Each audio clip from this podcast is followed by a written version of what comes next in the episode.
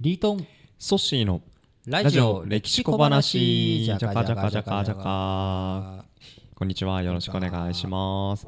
今日はですね中国の、えー、秦の始皇帝についてお話しメジャーなところ来ました。今日は始皇帝についてお話ししようと思います。はい。どんなお話が今日のテーマになりますか？そうですね。秦の始皇帝とてもまあ10分で語り尽くせるような人ではないので、まあ、今「キングダム」っていう漫画でも流行って有名な人でもあるので、まあ、ネタバレ注意なところも多分にあるありますね。相手ですので、まあ、そんなにこう突っ込んでいろいろとは行きたくはないんですが僕はやっぱり始皇帝の一つ業績として大きいところ文字の統一文字の統一。統一。漢字の、まあ、原型のお作ったと言っても過言ではない、そのおことについて触れていきたいなと思ってます。そもそもの話なんですけれども、漢字統一それまでは統一されてなかったんですそうです。当時の中国秦の始皇帝が天下を統一する。要は中国を統一するまでの前はですね中国は戦国時代という時代を通ってましてまあ国が分かれていたんですね。今もう中国というとやっぱり大きいですからいろいろ地域差地域によってえー差がありますけれども当時はそれに加えて文字も違ってたんですみんな使っている地域によって。その国によって使っている文字が違っていたのを統一した。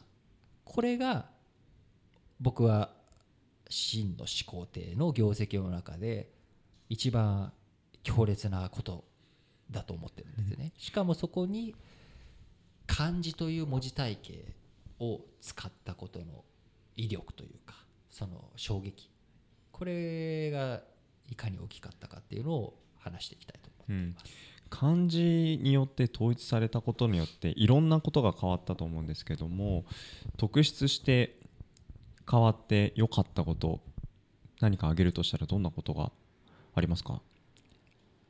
漢字は統一されたんですけれども、うんはい。逆に統一されてないことがあるんですね。逆の話を今しようとしてますか？逆というか、文字が統一した結果文字を統一することによってあるものを統一しなくて済んだんです。漢字を使うことによって。統一しなくていいもの。良くなったそれははい。発音なんですね。発音。発音。要は今でも中国語って北京語もと上海語と広東語とみんな違うというふうに言われているんですけど使ってる文字は一緒なんですね。確かに。音は発音は違うけれども使っている文字が同じなので意味は通じるんです。そういうことですね。だから発音表意文字で発音をベースにした表文字であるアルファベットだとそうはいかないんです。音が違えば綴りも変わって違う意味になってしまうので意味が通じなくなっちゃうんですね。中にはもちろん似たような語源が一緒なので似たようなヨーロッパの言語で単語似たような単語っていうのはありえますけれども100%同じ意味かというと違ってきます。ところが漢字を使うと統一された漢字を使うと日本人の我々でも何を意味しているか分かるものがあるんですよね。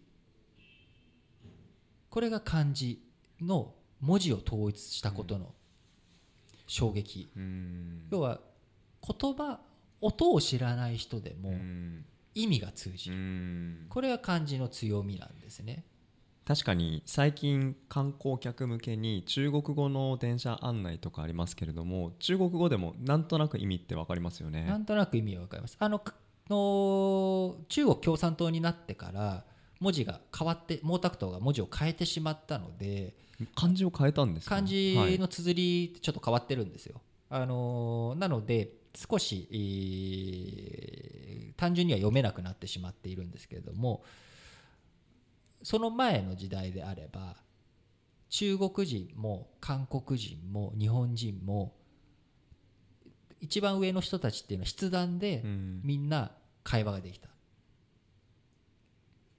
一ってることの意味が通じうたっんていうことが漢字の強さなんですね。要は音をあえて統一しなくても漢字を使える使えれば通じる。なのであの広い中国を統一することができた。うん。なぜならその文字で文章を書いて命令を渡さなければ何を行政としてやらなきゃいけないのかどうしたらいいのかっていうのが伝わらなくなってしまうので漢字を統一してその統一された漢字を使って行政を行わす。こういったことにうんできたんですね。うん。だから漢字っていくと文字数がやたらと多いので要はアルファベットと比べて圧倒的なボリュームじゃないですか。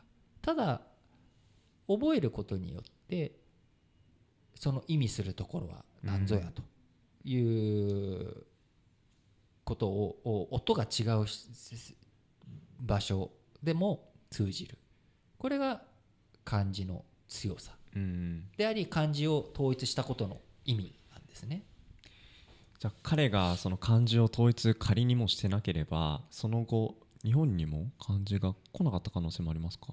伝わってることは伝わってると思いますけれども、もしかしたら、えー違ううん。ところから流れてきてるかもしれないというのは日本語には訓読み音読みありますけれども訓読みはもともとの日本の古来の音だと思われてます。一方音読みにも複数ありますよね。ありますね。これがまさに音が統一されてなかった証拠なんです。あそういうことです。漢字一つに、えー音読みが複数あるある漢字ケース。あれがなぜ複数なのかは。と音が別ルート。南から、南方から伝わってきた音と、はい。北方から伝わってきた音で違いがへあったりとかするのー。であの音読みの種類が複数あったりとかするのは、そういった流入経路が違うからですね。うん。ただ場合によってはその複数の漢字を使い分けるみたいなその分かれている漢字をお単語によって使い分けるみたいなことがあったかもしれないです。もし統一されてなかったら。そういう背景があって音読みが複数あるって今まで知らなかったです音が違うからなんですうよ中国人中国語は今今でも音が違うので。へえそっか。我々日本人の身近なところにもその始皇帝が統一したことのなんか影響じゃないですけど。影響も伝わってますしうん。統一しなかった部分の影響も伝わってるっていううん。両側面ですね。非常に面白い。うん。そういうことです。中国語をあの大学とかで専攻してる人の話を聞くと、えー中国語の中にも発音が複数あると。複数ありますあーすごく大変そうなことをしてるなってあの旗から見てたんですけども実は自分の使ってる漢字も複数あると思うと決して人事ではないんですね。韓国語は一文字ない一つだけなんですよ音が。あそっか。漢字に対して。うん、韓国語は。うん。だからなそこはやっぱりルートが日本とは違って陸続きだったんでなるほど、1ルートで入ってきたうんんだと思うんですよね。でうもん。まあ日本の場合直接中国大陸が直接だったりとか朝鮮半島経由だったりとかうん。そういったことで複数の音が入ってきてうんいるっていうことだと思うんですけうん。ど、だそういう意味で言うと韓国が一番音の数、はい。漢字の音では悩まなくて済むのかなと。確かに。へえいやその秦の始皇帝の偉業で漢字というところでしたけれども漢字一つでここまで話が広がると思うと少し興味深い話になってきますね。ただあれですよね彼残した偉業ってもちろん漢字以外にもありますよね。もちろんいろいろとありますが、うん。まあ今日のところはうん。こんなところかなと思っています、もしよろしければですねあの秦の始皇帝について書いたメルマガもありましたよね。ありますね、はい。それもあのまた別途読んでもらえればと思いますので、はい。じゃあ、えー本今回の、えーララジオ歴史小話はですね中国の始皇帝の残した偉業漢字の統一についてお話しました。はい、で最後にクイズですけれども、えー秦の始皇帝を題材とした漫画流行っているんですけれどもこの漫画のタイトル何だったか。こちらを今日のクイズにして、えー今回のラジオ歴史小話を締めくくりたいと思います、えーありがとうございました。じゃかじゃん